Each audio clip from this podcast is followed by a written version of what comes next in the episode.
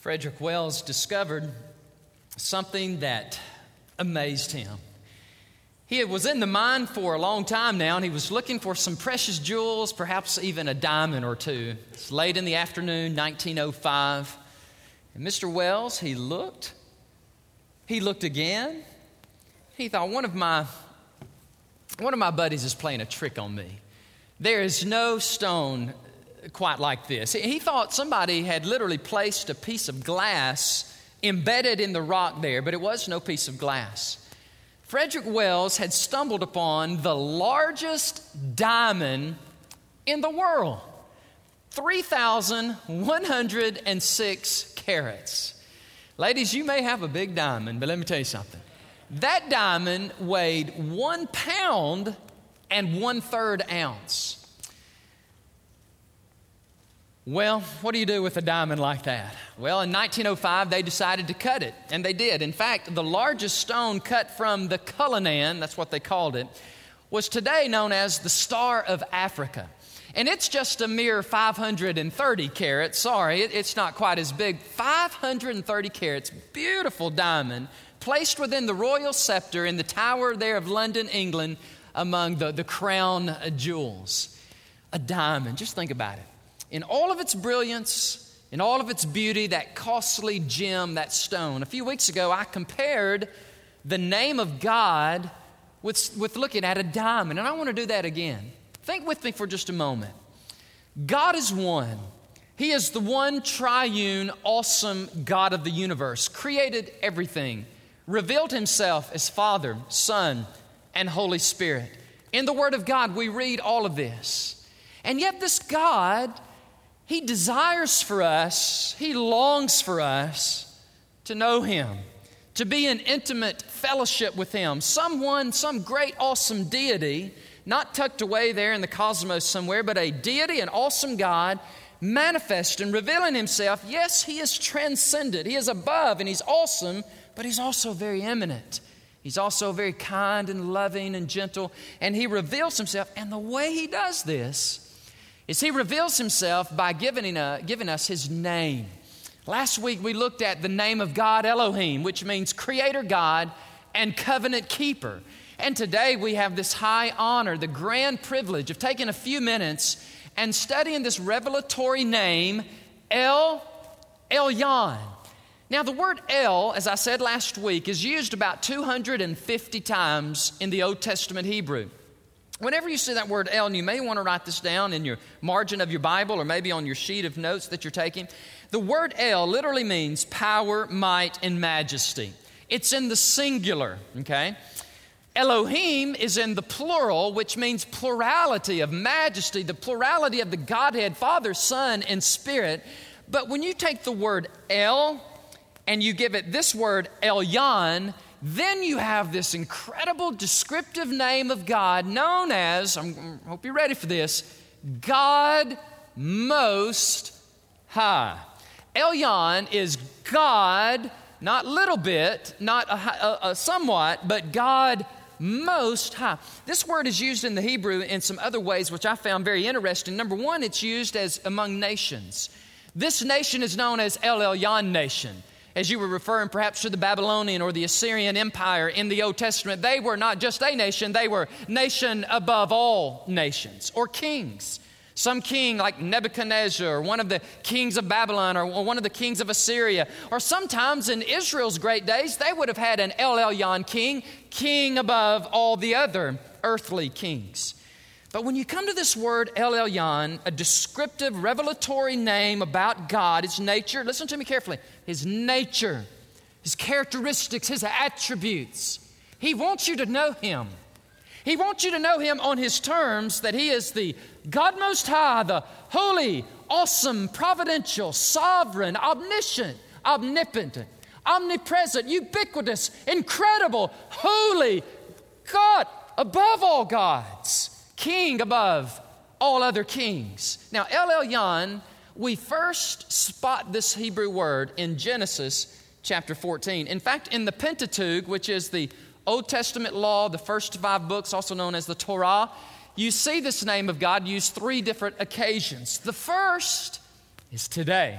Oh, I'm so honored today, church family. You just don't know how excited, juiced up, jacked up I am to be able to walk you through and unpack this Hebrew word, El Elyon. He is God most incredibly, inexorably, awesomely, wonderfully. He is high.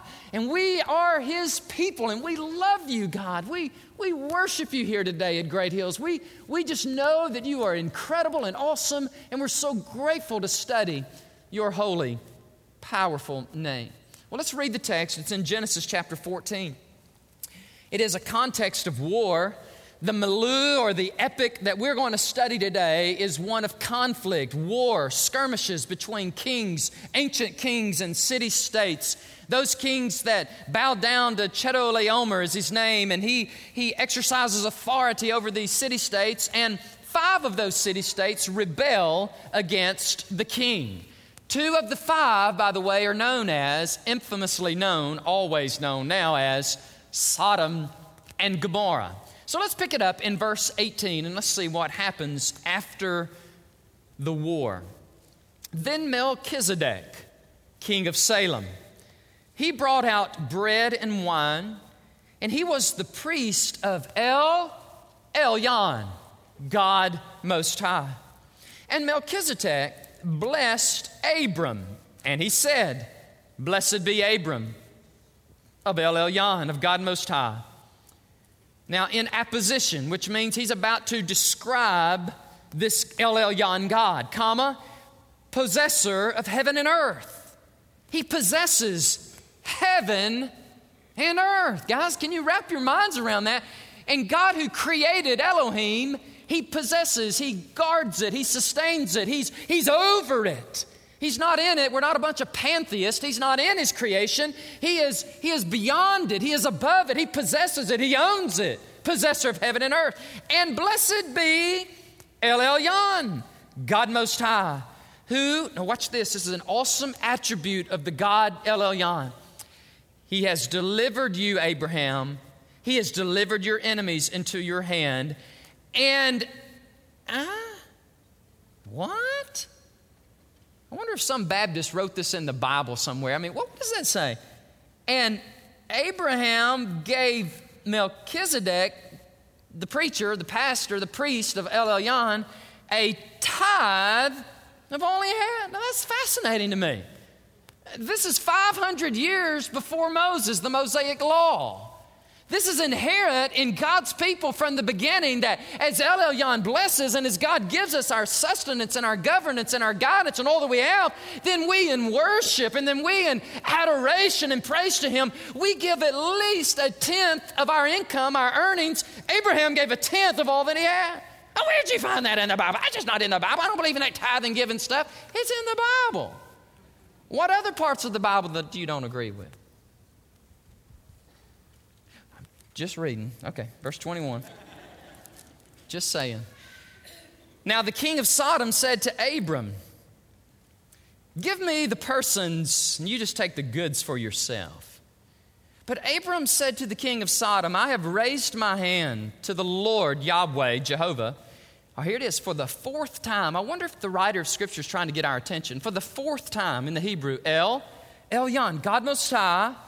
Now remember, possessor of heaven and earth, that I will take nothing, no, from a thread to a sandal strap, and that I will not take anything, king of Sodom, that is yours, lest you should say, I have made Abram rich. But, but this one thing I do the young men, what they have eaten, and the portion of the men who went with them, Aner and Eshcol and Mamre, let them take their portion for themselves. Father, this is such an awesome passage of Scripture, and I just pray that you would enable me to preach, to teach with passion, Lord, with joy. And Father, we would listen.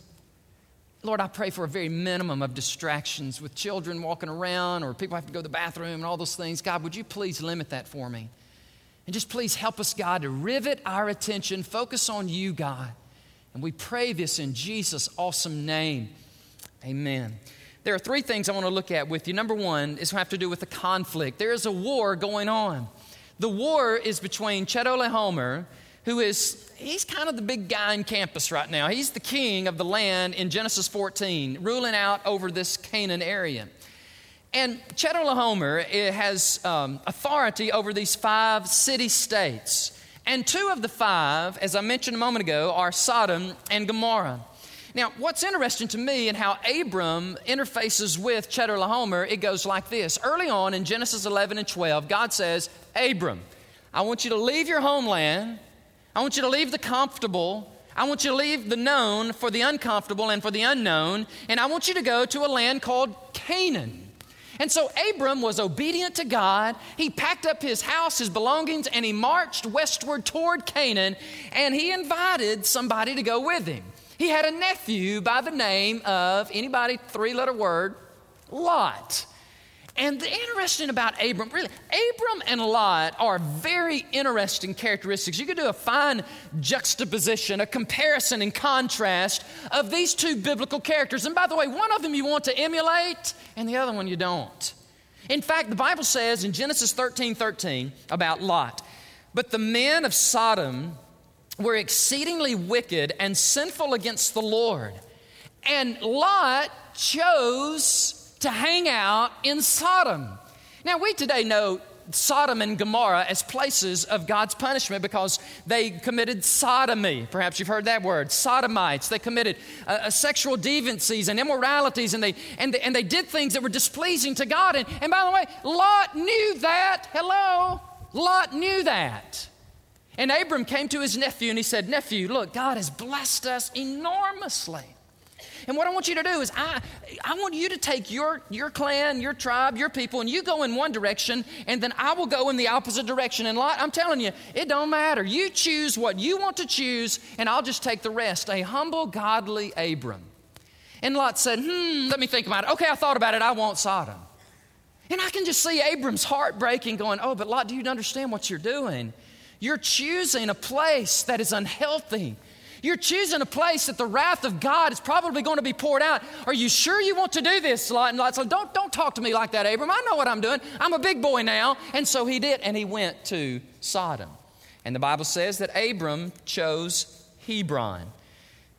And there in Genesis 13, 18, he built an altar to the Lord. What a great I mean, in the midst of this conflict of war, of kings against other kings and city states and rebellion and taxes and so forth, you have this little microcosm of biography going on. And I don't want you to miss this because you today are going to resonate and relate either to Abram or to Lot. You really will.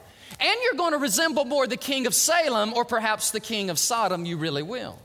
I read one writer, and I love this statement that he said. Uh, Dr. Hemphill writes, Lot chose impetuously what appeared to be a fertile valley without regard to God. Are you listening, young people, especially? He chose impetuously without regard to God or God's purposes or the potential impact of sin. I can imagine Lot's going, Ooh, sexy. Wow. Man, that MTV's going on strong over in Sodom and Gomorrah. Man, it's going on strong. Let me, man, he was just drawn to it. He was just attracted to it because it was very sensual. It was very appealing. It was very tantalizing. And he bought into it and he, and he goes in with Sodom and with Gomorrah. Can I just interject in the midst of a message about El Elyon and a message about conflict and war? Can I just offer a word to us a moment?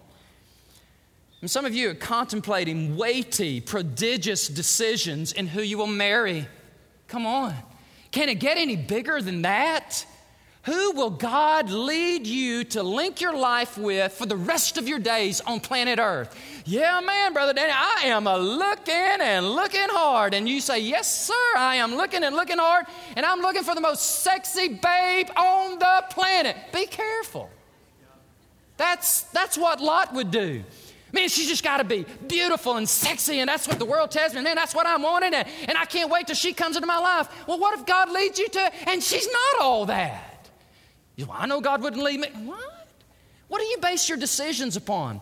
The, the, what is beautiful in the eyes of the world? Or do you base your decisions on what is right, what is godly, what is pure? What is God leading you to do? Hey, listen, guys, it's just a word, it's just a warning. Be careful in making commitments and decisions based on attraction, good looks, physical eyes. Where are you going to go to school? What would God say? Is God going to lead you to plant your life in a secular university so that you might be a light and a bold blessing to those on the campus? Then go do it. Or is God going to lead you somewhere else? Then go do it. Listen, guys, we all have got choices to make. We've got decisions we've got to make. And I'm just this one little preacher up here waving the placard, waving the sign, saying, don't choose the easy, don't choose the sexy, don't choose the Sodom. Choose what God wants you to choose. Like Rebekah Naylor did. Rebekah Naylor is an amazing woman of God. MD from Vanderbilt Medical School gifted surgeon, could practice medicine anywhere in America. She says, Well, thanks, but I think I'll go to India, Bangalore, India. And she poured her life there in service and surgery and ministry and, and taking a modicum, I mean, a tiny, modest income. You say, Why would anybody in their right mind do something like that? Hey, listen, sometimes God just leads you to do stuff like that. And that's okay. If God is in it and God's directing you and He's leading you, I could say a whole lot more about that, but back to Chedorlaomer. Amen? Next time we have baby dedication, I wonder if anybody will name their child.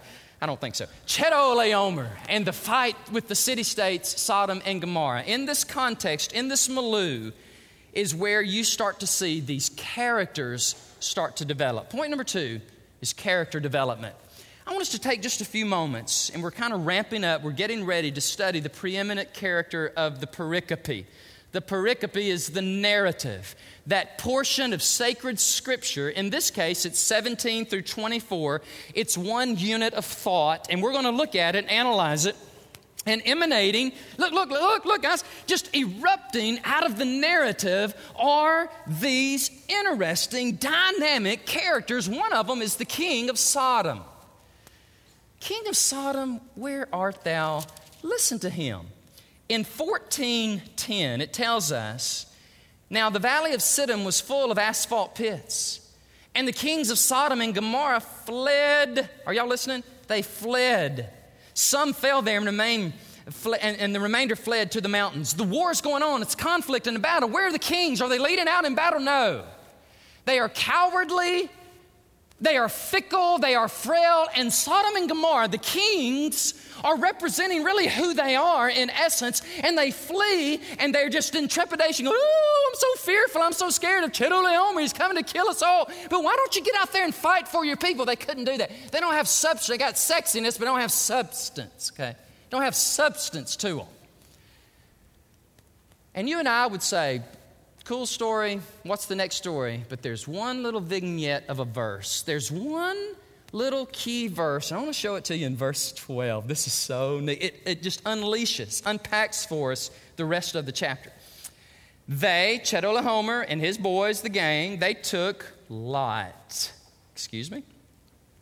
Abram's brother's son, who dwelt in Sodom, took his goods and departed.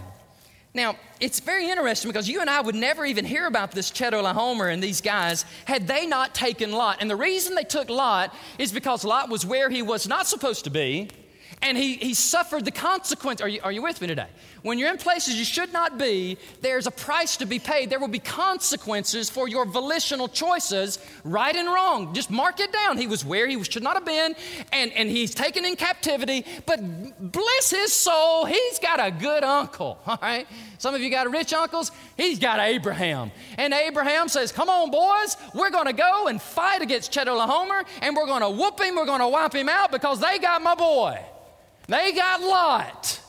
You say, well, you know what, Brother Dan, Lot just don't deserve that. He don't deserve that grace. He made his bed. He ought to lie in it. He just ought to fry, baby, fry. I mean, he's just got himself in trouble. Just let him stay there. Oh, let me tell you something, guys. What? A picture of God's grace. We are Lot. We are sinful. We're the ones who've made our bed of immorality and we've laid in it and we've slept in it and we deserve what we get.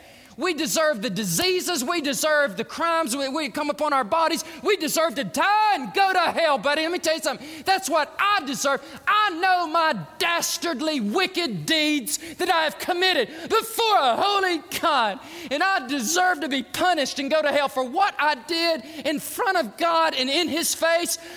But God's grace in Jesus Christ, His only Son, reached down in the muck and the mire and the pit that I was in, and He raised me up. He washed me clean in the blood of Jesus. He raised me up. And this old Lot had a far greater friend than Abraham. I have the Lord Jesus Christ. Is that a picture of God's amazing, adoring grace? And so Abraham says, Let's go get him. Let's go get Lot. And they, ooh, they did and defeated Chedorlaomer soundly. Now we're at our text. After the battle is won, here comes the king of Sodom. Hey, everybody! Comes, comes out of the pit.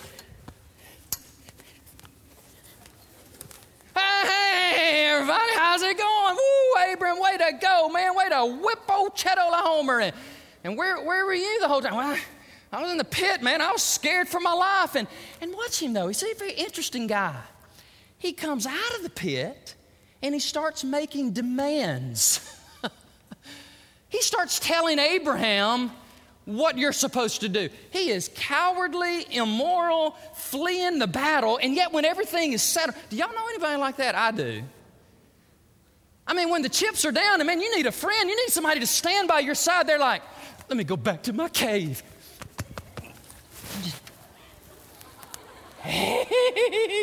you know, I'm just hiding out.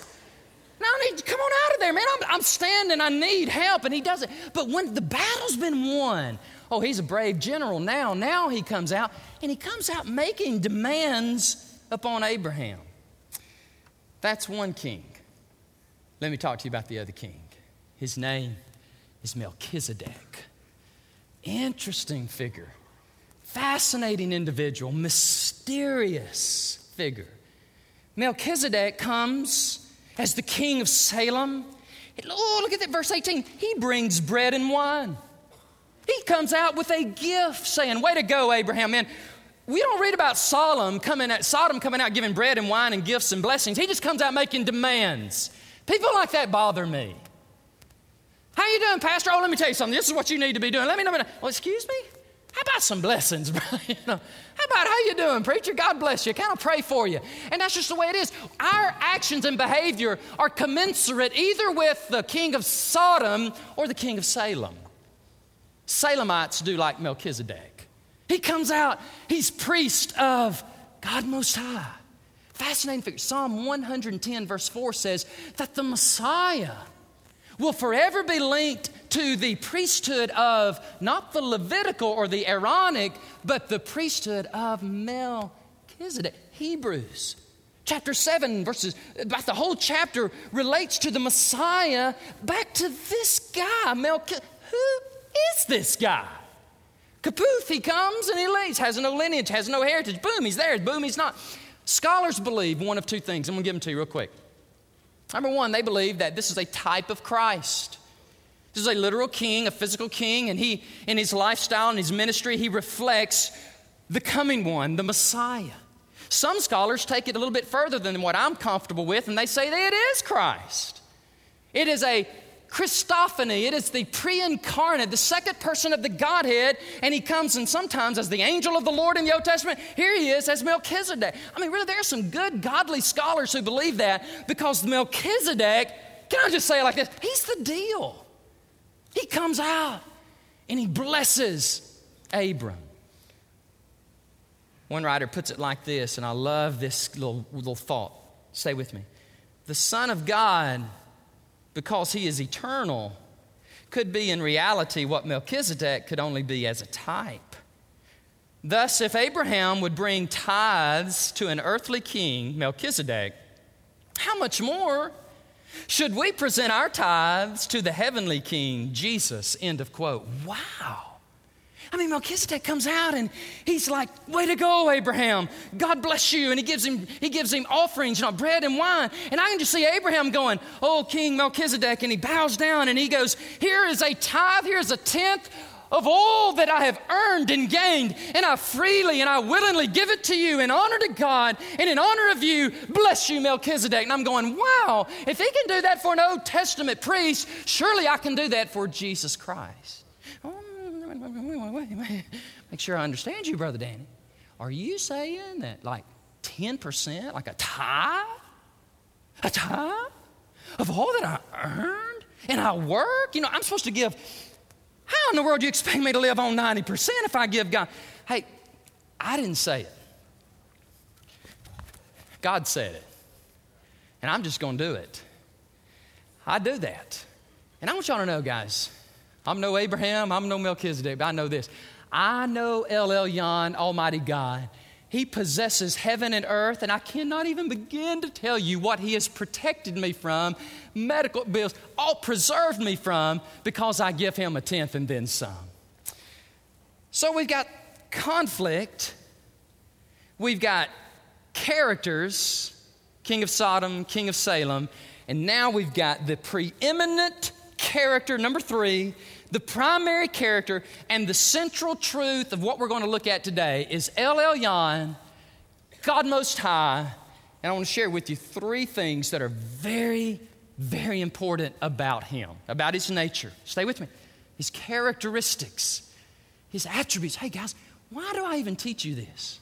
Why do I spend all these hours upon multiplied hours and hours studying and reading and typing and researching so that I can get up here and just and just say, hello, how y'all doing? No, no, no, guys, I want you to know him. I want you to know this God cognitively, intellectually. I want you to know him. But more than that, I want him to reign in your life so that you're so in love with Him and you passionately adore Him and know Him, so that in every extremity of life you will be reminded of how awesome He is and that God would manifest His great glory and power in your life. That's, I'm so zealous for that. I'm so jealous for that. That gets me up every morning and it gives me such joy and, and, and great happiness and peace so that I might be able to share with you these truths about El Elyon. Number one is a theological truth. In the text, it says, He is God most high.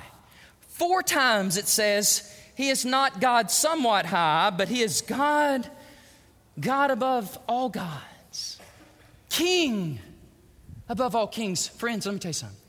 You think Austin, Texas is polytheistic and pluralistic and hedonistic and secular and naturalistic? Friend, let me tell you something. On a scale from one to 10, if we're a five, Canaan was a 50. You, you, you cannot imagine the theological eruption, the volcanic ash that spewed in the air when these men come on the scene and say, wait a minute, there is one God. He is El Elyon. He is Jehovah God. He is God of all gods. He's King of all kings. And this mysterious Melchizedek dude, somehow he's related to him and he's his priest and he loves him. You ought to listen to him. Listen to this scripture in Psalm 115. Not to us, O Lord, but to your name. Your name, we give you glory. Thank you, Brother Terry. Your name is a strong and mighty tower. Your name, y'all hear it just a minute ago? Is a shelter like no other. Because nothing has the power to save but His name. Not to us, O God, but to your name because of your mercy, because of your truth. Mm, mm, mm. Keep reading. Why should the Gentiles say, So where is their God. I'm so tired of people in Austin saying, Where's your God? I mean, you go to that church and you, where is God when you really, can I just say today, our God reigns, brothers and sisters. He reigns high above the heavens. He is King of kings. He is Lord of Lords. So you ask me, where's your God? Thank you for asking, my brother. He is in the heavens above. He is El Elyon, Most High God. That's, that's a theological statement. If I'm saying He's Most High, that means that everybody else is not. Ouch. Where's your God? He's in heaven. Where's yours? Well, well, He tells us. Keep reading. He does whatever He pleases. Watch this.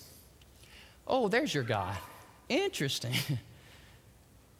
There's your little trinket, your idols, your silver and your gold. Who made them? Well, I did. Oh, okay. Well, do they speak? Oh, they got a mouth. Look at him. What does he say? He didn't say nothing. Why? Because I made him. what about seeing? Is he omniscient? Is he the ubiquitous God above all gods? Can he see all things? Uh, nope. He's got eyes, but they really can't see. Okay, so I see the difference. Well, let me tell you about my God. Our God is greater, our God is stronger. God, you are higher than any other. Our God is healer. He's awesome in power. Our God. That's right, Chris Tomlin. Our God. Yeah, that's our God.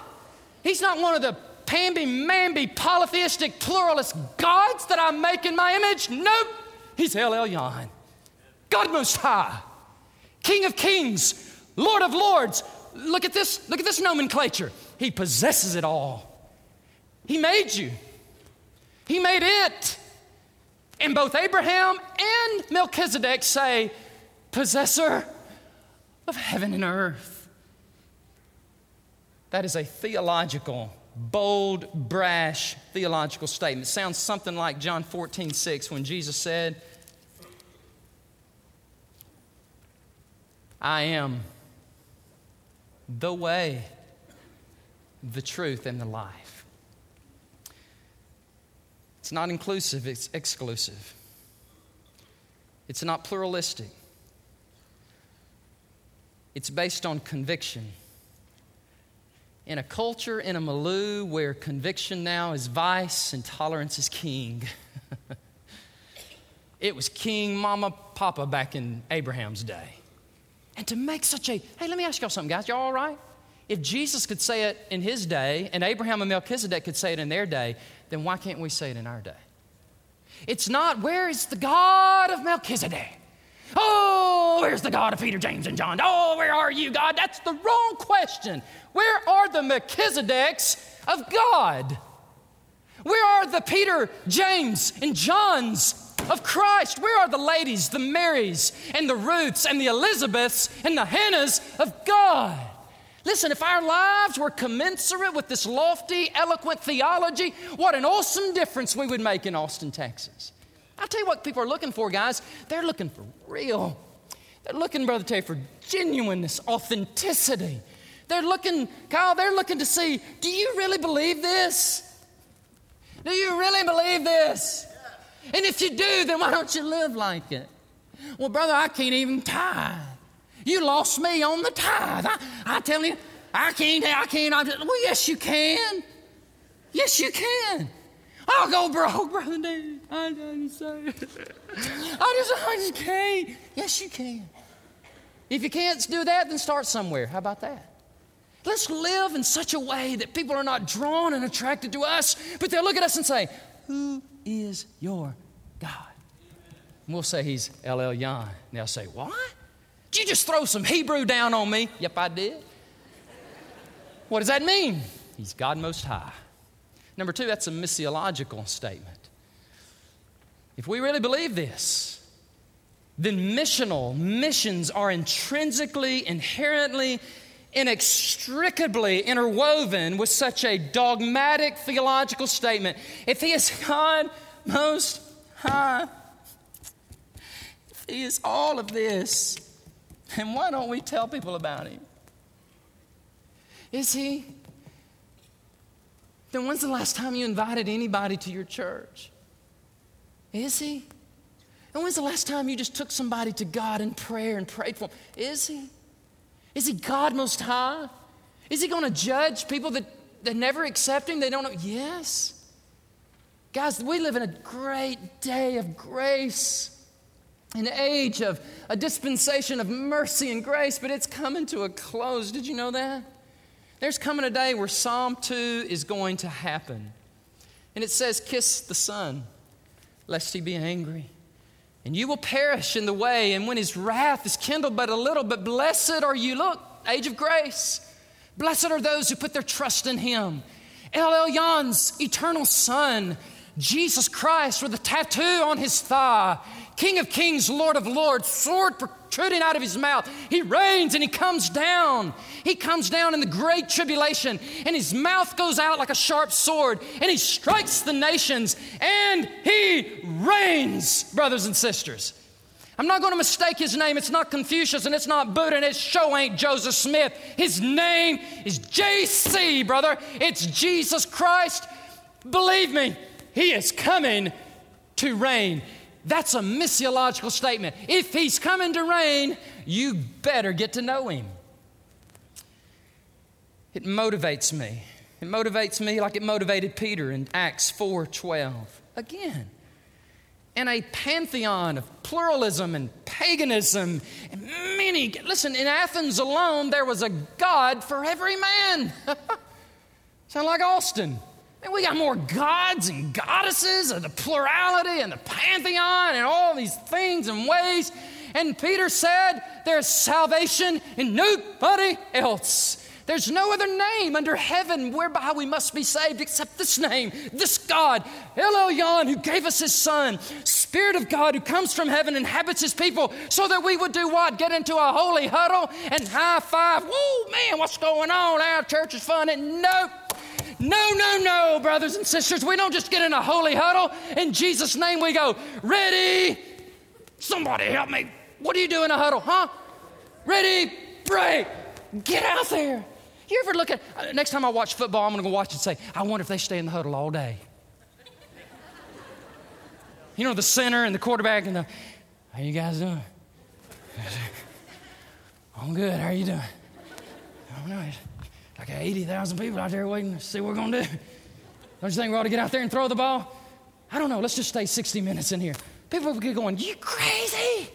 Get out there and play football. I wonder if God does that to us sometimes. Hello? Get out there. There's a world dying and going to hell, and you say you know me, then boop, get out there. Go, go tell them. That just was a gentle kick from God. Amen. Get out there. One last thing is a, ooh, no, can't go that fast. Listen to this statement. And by the way, I'm reading this book right now and it's messing me up. It's, it's on. It's, it's strong as goat's breath. Strong theology. And it's, oh, Brother Kyle, it's, it's getting me. Here's a quote from this book called Radical we have unnecessarily and unbiblically drawn a line of distinction, assigning the obligations of Christianity to a few while keeping all the privileges of Christianity for us. Every every saved person this side of heaven owes the gospel to every lost person this side of hell. El Elyon, God Almighty, high, lofty, preeminent God. It's a theological truth. That is a missiological truth, but it's also a providential truth. And I'm going to close with this statement. It's plural. I close with the statements. Did y'all hear it? Possessor of heaven and earth. That speaks to me of providence, speaks to me of governance, it speaks to me of sovereignty. Young people, listen to this. Listen to this quote I've came across. If God can make the heaven and the earth, He can take care of you. Why do we struggle when we choose a mate, somebody we're going to marry? Why do we get so worried? Why do we struggle to trust God when our children? With our children, why do we struggle to trust God when our children go to college? Why do we struggle to trust God with our money?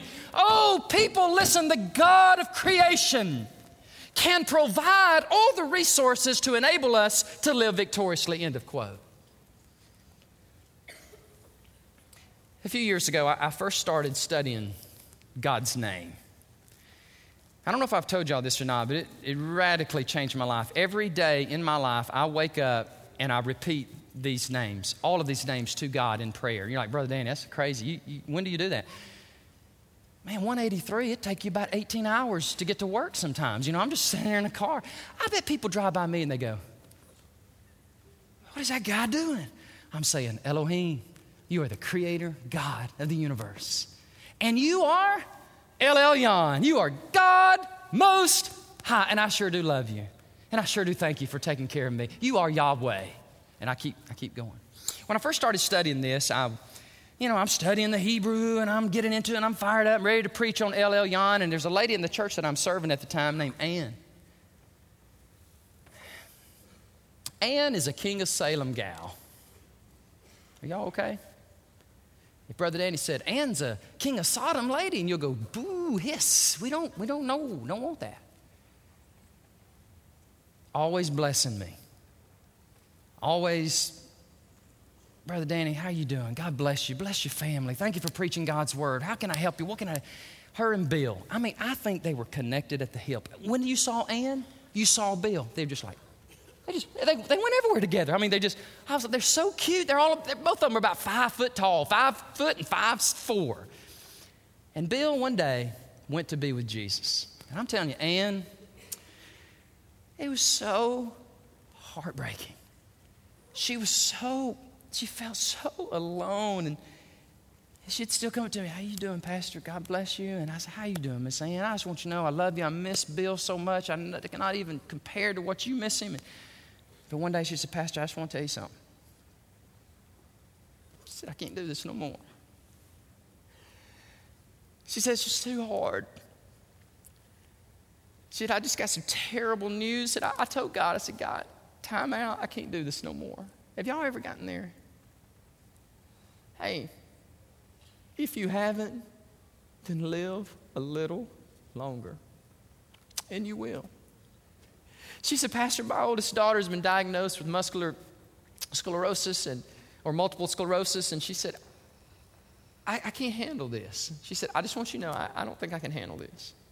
I'm a good, Pastor. It's going to be okay, Miss Ann. God bless you. You know how we do us, little pious platitudes, little preachers that we are.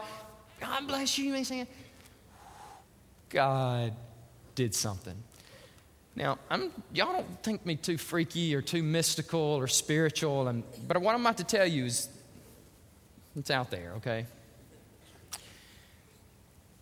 I didn't see it coming. He's so, he's so awesome. I saw Ann a few days later. She came up to me, Pastor, oh, you wouldn't believe. God has done a miracle. She said, I talked to my daughter. She went to the doctor, and the doctor said, I have got wonderful news for you. You have the least severe case of MS. You'll have a few residual issues, but you are going to be okay.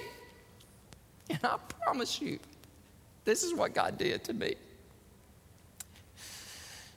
He said three words, and I almost fell over in adoration and I almost collapsed. He said these words that was me. That was me. I touched her. I healed her. I am El Elyon.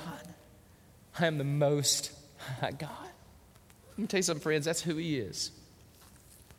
In His sovereignty, He doesn't always choose to heal us of our MS or our AIDS or our cancer or our heart disease or our broken marriages. He doesn't always answer that way. Going to tell you something. Sometimes he, he does.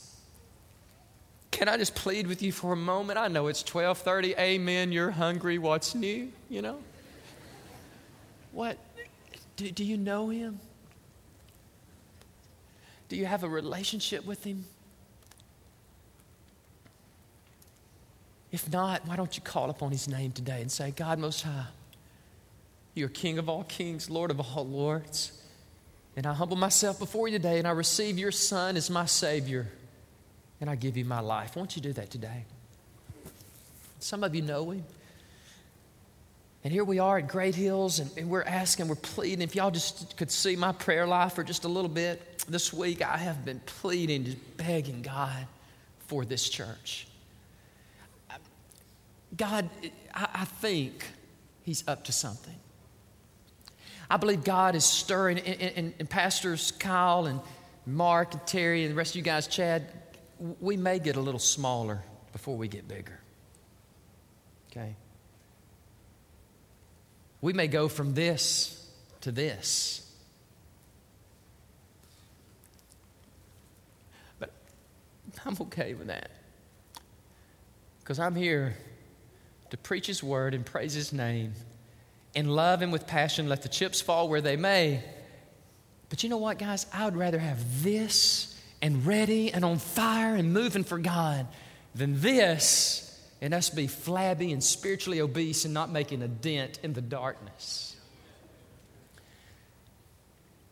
Anybody in this? You want to, you want to be a part of this church? Some, some, of you, some of you do.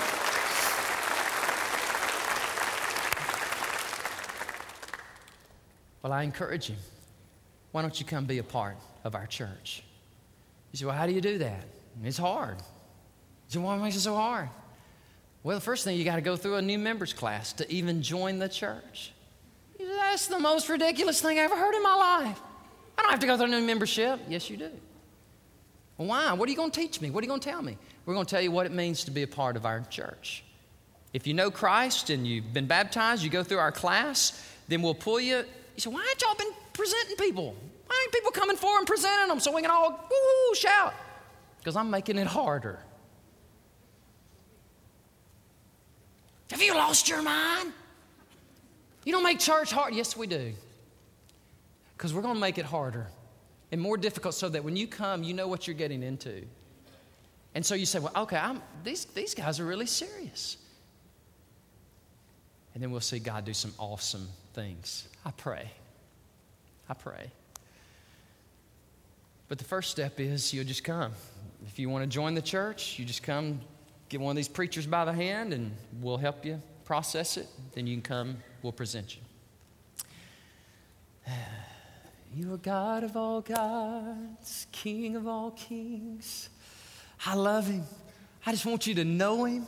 If you don't, why don't you why don't you just call out to him today? Say, "Oh God, reveal yourself to me. I want to serve you. I want to know you. Father in heaven, we stand in your presence. Lord, we want you to be pleased we want to bring you honor. And as we sing in a moment, God, some of us just need to give our hearts over to you totally, Lord, unequivocally, to quit holding back on parts of our finances, parts of our, uh, our, our lives, our personal lives, Lord, even our sexual lives, God, holding out on you. Oh, God, redeem us. Help us to give you our all so that we are pure and holy and walking with you. God, please help us not make us mean. God, help us make us more like you. And this is our prayer in Jesus' name. Amen. Would you stand with me, please? Stand to your feet. God bless you. Thank you. Brother Terry, you lead us as we come.